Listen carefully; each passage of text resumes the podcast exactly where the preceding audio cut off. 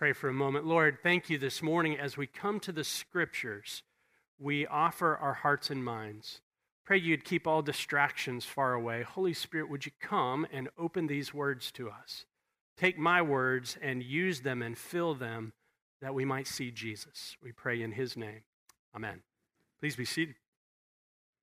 Let me start with a question this morning. How many of you would agree that confidence in the media is at an all time low? Most hands go up. It's hard to trust everything that you hear or see or read these days. Some people are referring to this as the era, the era of post truth reporting.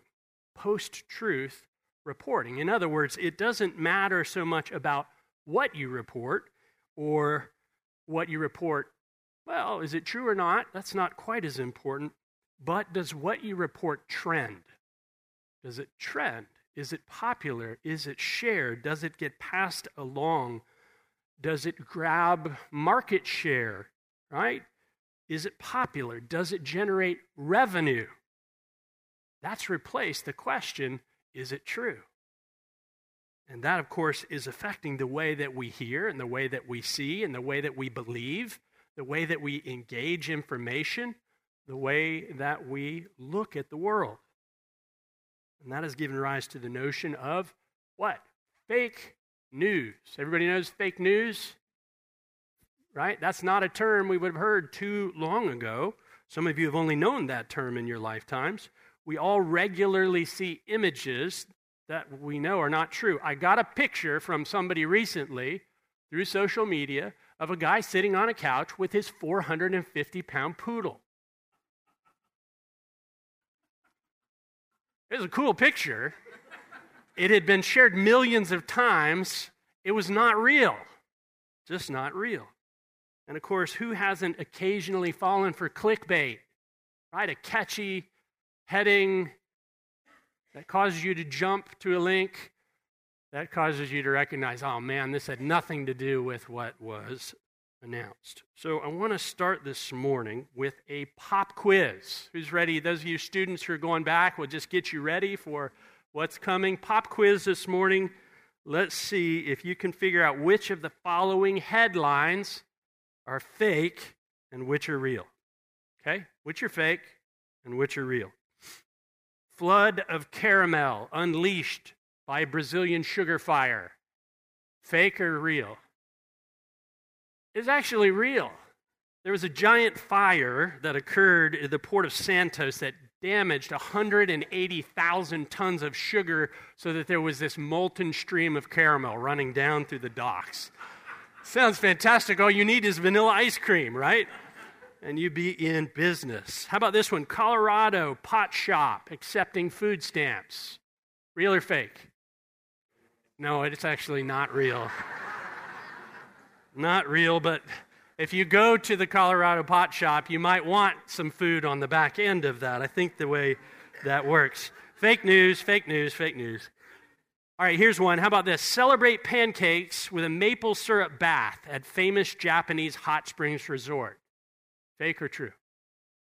Yeah, it's true. Man, you got to like pancakes to take a bath in maple syrup, right? You can actually do that. How about this one? A woman was kicked out of puppy yoga for having bad vibes. Fake or true? That is absolutely true. Apparently, they liked her dog, but they weren't so keen on her, and she was banned from all future puppy yoga events. That was in Toronto, Canada that our Canadian friends do things a little differently, I guess. How about this? Elderly woman trains 65 cats to steal from her neighbors. Of course, that's false. You can't train a cat to do anything. Come on, man, that's dogs. If it had said dogs, maybe, right? How about this one? Rapper Nipsey Hussle's death tied to a documentary he was making about late healer, Dr. Sebi. Some of you don't even know who I'm talking about. Look at the, the young people out there. No, Nipsey Hussle. That's fake news. Actually, some of you don't even know that's news. That's fake news. It was a conspiracy that went around, but it was totally baseless. How about this one? Crocodile breaks loose on Qantas flight. That's, that's actually true. It scared the heck out of the baggage handler. When he opened up the cargo doors, it had gotten out of its cage, and boy, was he in for the scare of his life. How about this one? Fake or real? The story of Jesus Christ's life, death, and resurrection is true. Well, whether it's fake or real is a big question today, isn't it? And some of you have settled that question. Others of you, maybe you're not so sure. Is it fake news? Is it real news? And of course, some of the people who actually believe it aren't necessarily sure why they believe it. In other words, if one of those news crews came to you on the street, right? And suddenly you had this microphone stuck in your face and the camera was rolling, and of course your friends all jumped back because they didn't want to be in the picture. And they said, Do you believe that the news about Jesus Christ is fake or real, and why? How would you answer? Some of you would have a quick answer, some of you maybe not so sure. That's what the Gospel of Luke wants to help us to discern, whether it's fake news or real news, this news about Jesus Christ. And it's why we're going to spend this year, yes, the year 2020, looking deeply at the Gospel of Luke to see what is this and who is this and what does this mean for our lives if everything about Jesus is actually true. What implications does it have for our futures and how we live in the present? And so we'll dive into Luke, and we're going to hope to see Jesus clearly in this year ahead. Now, let me give you a little background on Luke. For those of you who aren't so sure about who he was, his gospel was written about 30 or 40 years after the life, death, and resurrection of Jesus Christ. So around uh, 80, 60, or 70. Luke was not one of the original 12 disciples of Jesus. Luke was not an apostle, but he spent a whole lot of time with the apostle Paul, traveling around the Mediterranean world in those early years of the church. And in fact, the apostle Paul refers to Luke at least four times in his writings. What we know about him, particularly from Paul, is that that Luke was a Gentile. In other words, he was non Jewish. He wasn't part of the people of God who had had these promises made to them. And he was a doctor. And that's significant. Luke was a doctor. And so, uh, one other thing, he wrote a large portion of the New Testament because he didn't just write the Gospel of Luke, he also wrote part two, the book of Acts. And so, a whole lot of the writings in the New Testament, first about the life of Jesus, and later about the Holy Spirit and the church as it began to grow, come from Luke, who we're going to be walking with this year. Now, we had the prologue in your handout there. That's what I read. If you want to take that out in your scripture sheet, we'll look at these verses here in just a minute because there's three things that Luke points out to us as we start this year out, as we start our launch into the book of Luke. There's three things he particularly tells us. He tells us why he wrote this gospel. Now, let me remind you gospel is a word that means good news. So he's writing news, and it's called good news. So he's going to tell us why he wrote this gospel, how he wrote this gospel, and what he wrote in this gospel. And we'll start with them in reverse order. Let's start with what he wrote. We'll go to verse 1. Let's look at Luke 1, verse 1. Inasmuch as many have undertaken to compile a narrative of the things that have been accomplished among us. Let me read it in the New Living Translation. Many people have set out to write accounts about the events that have been fulfilled among us. As Luke starts, as he begins to tell us what he wrote, he, he intended uh, to write two things particularly. He wrote a narrative. Everybody say narrative. right? That's history. It's a record. He's writing down the news of what happened, and his case, or what he makes the case of, is that it's real news, not fake news. He's writing a narrative of what it happened. That's the first thing, and how it's a fulfillment of promises that God had previously made to his people in the Old Testament. In other words, God, the living God, had spoken over a long period of time throughout the history of the Jewish people and had made promises that he was going to do something radical in sending a Savior.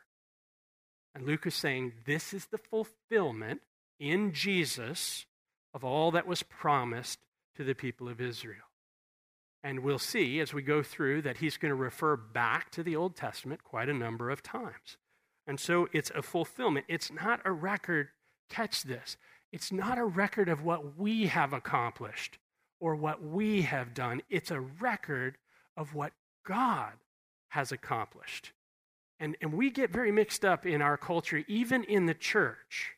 There are so many churches that only focus on how somehow God wants to give us a happy life or do this or that. If you believe, it's all going to be golden, that sort of thing. If you believe, you get all your dreams. A very human centered focus. But Luke He's going to focus on people, and we'll see that all through, and I'll point to that in a few moments. He begins with God, what God has done, what God has accomplished. This is news about God and his activity in the world. Remember, and, if you've been here a while, you've heard me say this God always comes first. In other words, any movement that you have toward God is not because your own brains, it's because God has already been moving toward you. It's a doctrine called prevenient grace. Grace comes first. God's unmerited favor toward you, toward me, toward people comes before we ever get the idea that, hey, maybe I should find out or pay attention. God moves and acts, and we respond. And here's the thing that I've discovered is that when God acts, that changes things. It changes things in the world, and my experience is it has changed things in my own life. So that when God acts, when God moves, when His grace comes to me, and it begins to change things either around me or in me, and more often than not, it's in me, suddenly I discover new meaning, I discover new purpose, and I discover that life's not all about me. And, and that's hard to be told sometimes. Because I like it when life's all about me. You know, you don't have to admit that either, but I know the answer to that. Right? We tend to like it when life's about us, but, but when God moves, there's this challenge to stop living life just for ourselves. And that's some of what we'll see as Luke is writing in this gospel. All right, so that's what. How did he write his gospel? Look at verses 2 and 3 with me just as those who from the beginning were eyewitnesses and ministers of the word have delivered them to us, it seemed good to me also, having followed all things closely for some time past, to write an orderly account for you, most excellent Theophilus. How did he write? Carefully. Carefully, an orderly account. Now remember, Luke's a doctor. An orderly account in the Greek is a word from which we derive our English word autopsy. Right? In an autopsy, you're trying to figure out what happened. It's something that is occurring after the fact to discover what happened, what the facts were in the instance. And so he's writing in this kind of way details, details, details about what Jesus said, about what Jesus did, about who he interacted with, and how it affected them. And so we're going to see that all through the Gospel of Luke. And notice there in the text, he went to the eyewitnesses and the ministers of the word, those who were bringing this out. He talked to the apostles. He talked to the ones who were still alive at that point. Remember, that persecution began to break out against the church. People hated the idea that there was only one God. Because the Roman world, there were lots of gods and lots of ways, and there really wasn't heaven. We just kind of lived big here on earth. And so, this declaration that there is a Lord caused persecution, and the apostles were getting killed one by one by one. But Luke met with some of them along the way. He talked to those who witnessed the resurrection. In the book of Corinthians, we're told that Jesus appeared to over 500 people. This is only 30 or 40 years after all these events took place. Some of these people were still alive. And Luke went and he talked to them. He talked to the women who saw it happen. You can bet he talked to Mary. You know why? Because in Luke, from his gospel, we get more about the events preceding the birth of Jesus and the birth of Jesus than we get in any of the other gospels. Well, why is that? Is that because the gospels are, are untrustworthy? No, they're, they're looking from different angles at the person of Jesus, and they have some different uh, perspectives that they're telling. Just like if any of us saw an event occur, a football game, a car accident, we would all notice some of the different details. Would it still be true? Yeah. I would have seen it from over here. You would have noticed that, and somebody else would have seen this. And so uh, he's writing a lot about women. Everybody say women. He got a lot of his backstory from them. He got a lot from Mary. I think you can know there's one verse in particular that has always caused me to go, he must have talked to her. It's after Jesus' birth where it says, Mary pondered all these things in her heart. Lord, who would have told him that except Mary herself? That sounds like her own thinking about what was going on. That Mary engaged these things. But he probably also spoke to Mary Magdalene. He may have spoken to Joanna, the women who were there at the resurrection. And that's really important to, to understand because in the Roman world, women could not testify in court. Their testimony was deemed as not trustworthy. So, why in the world would Luke go talk to so many women? Because they were there. And he wasn't worried about what the Roman courts thought. He wanted to talk to the eyewitnesses themselves. And of course, Jesus, Jesus elevated women like no one else ever has. If you ever hear the churches down on women, I don't know, some churches might be. I, I can't speak for everybody else. This one isn't because Jesus isn't. Women are the first witnesses of the resurrection. They are the apostles to the apostles. They're the ones who testify about Jesus. And Luke left it in there and had all these stories about the engagement Jesus had with women because that's what happened. People would have read it and gone, This is trash. This isn't true. Nobody would talk to women. Jesus did. I hope that's good news to a couple of women out there. And I hope it's good news to some of you guys, and maybe we'll deconstruct some worldviews about women's importance in the church. He wrote his gospel to a lot of social outcasts as well. Like the people on the margins. He didn't just write to the religious elite, he wrote a lot about the poor. He wrote a lot about people who were broken. And that's good news, of course, if you're broken, if you come in here. I, had a guy say to me after 8 o'clock, and I hadn't seen him in years and years and years. And there he was. He said, Well, the roof didn't crash in today. And I said, You know what? A priest said the same thing to me the first time I stepped into his church. My experience is the roof has never crashed on me yet. So if you're here for the first time in a long time, or maybe the first time ever, man, you're in the right place. Thank you for being here. The roof's not coming in. Settle in, relax. We're glad you're with us. He didn't just write to the Jewish people, he wrote to outsiders. He wrote to the people who were on the margins. And you can see that in the name Theophilus, to whom he wrote. I write this to you, most excellent Theophilus. That's a Greek name that means friend of God, or it can be translated lover of God. So he was writing to a person named Theophilus, who's probably his wealthy benefactor who paid for him to go around to find out all this information as he's going about producing the gospel.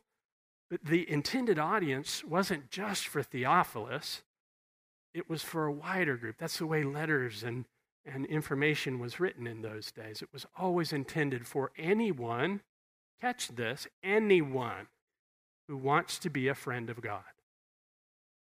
And what I've discovered in my life, and I've seen in countless other lives, is that if you're serious about being a friend of God, over time, you'll find yourself being a lover of God. Because He has this way of, of captivating and showing how incredibly beautiful and kind and good and compassionate He is. Friends of God become lovers of God. And that may be the journey you're on. I hope you're on that journey. Maybe 2020 is the year that it grows. Last thing, why did Luke write his gospel? Why did he do the research and the travel and the investigative reporting? Look at verse 4. That you may have certainty concerning the things you have been taught. That's his purpose statement for writing this gospel. That you may have certainty, that you might know the truth about the events surrounding Jesus. And that word certainty can also mean security, that you might be safe and secure in the truth with regard to Jesus, with regard to who Jesus is. I've used this illustration before at various times, but it, it pops up. Um, I am not a good repeller. You know what repelling is? Repelling, you're up on a big high wall, and for some crazy reason, you listen to somebody who says, Hey, this will be fun. Let's strap in to a rope and a harness and go down backwards. That's, that's repelling. Anybody done that? A few of you, some of you are going, No, and I never will. Okay. Some of you love it and you're like, what's wrong with you? Right? You probably like jumping out of planes too. God bless you. So the last time I repelled, my experience was no different than the times before. Now, admittedly, I always seem to end up like on these huge outdoor mountains repelling. Um, I don't have the sense to do an indoor place that's like 20 feet off the ground, right?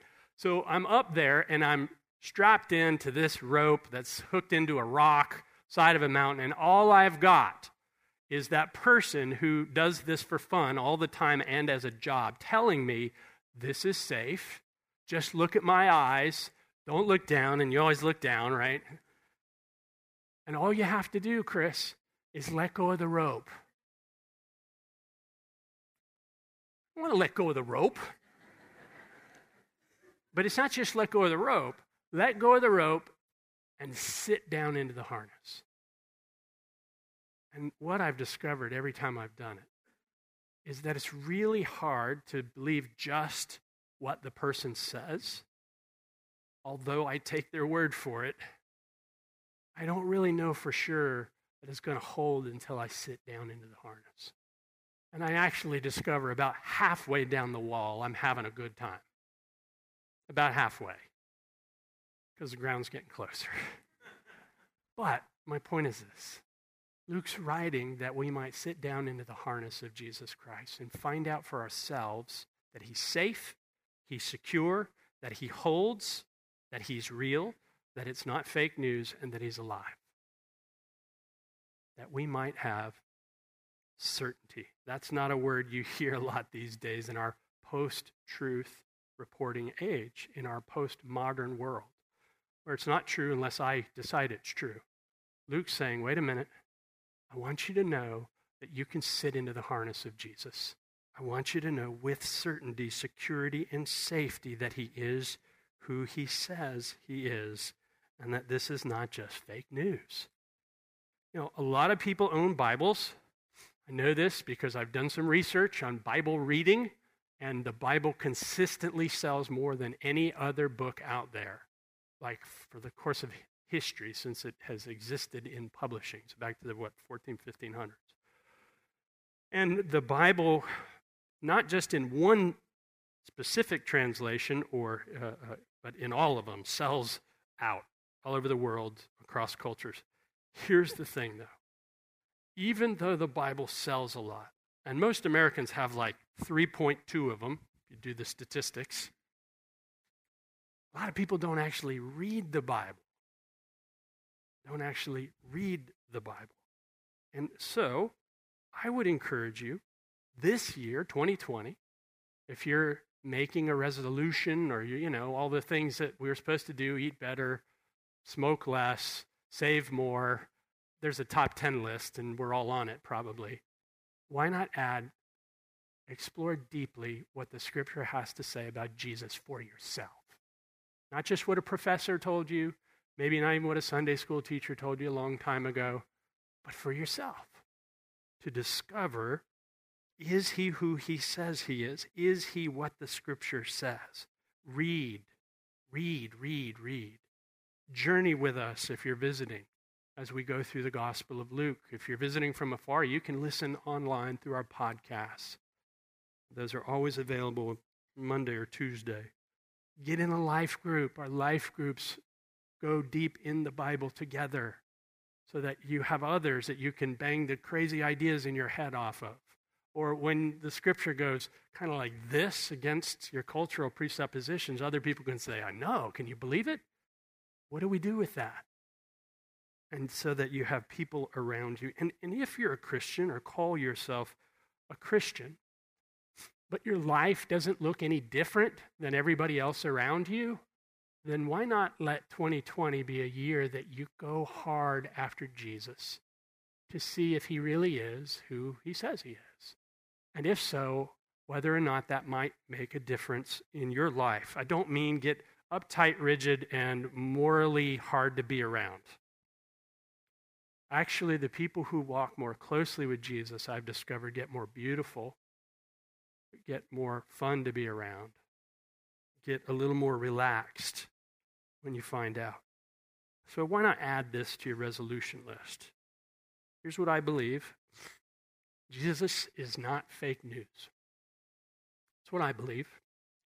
He's true news and he's good news. He's not myth or fantasy. Right? He's not uh, made up. People just like you and me saw him, talked with him, walked with him, experienced what he's like, and wrote down so that we also might have the knowledge of him. But here's the thing this is so important and why the Bible is like no other book is because Jesus and the claims we'll see later as we get into this didn't stay dead after they killed him on the cross. But that the testimony of Scripture is that God raised him up, different, but alive, and that he now comes to meet with people who are interested in being friends of God, who are interested in becoming God's lovers, who recognize the need, who know I don't have it all together, but but but I need you. And he still meets with us today. He meets with us as we read that book, as we meet in the context of community, as we talk to him, as we engage. Why not go a little deeper in the year ahead? It might just be the most radical, fun, exciting, spectacular journey you've ever gone on. True news, real life stuff, and so good. Let's pray.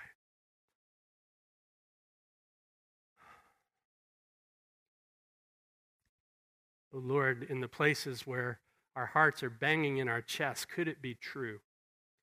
Would you make known to us as we move in response to your grace. Lord, would you help us to be like those Bereans we heard about in Acts? They received the word with all eagerness. They examined the scriptures daily to see if these things were so, and many of them believed. Would you grant that in my life and in our lives and in the lives of your church, that Jesus might be seen clearly in 2020? We pray in his name. Amen.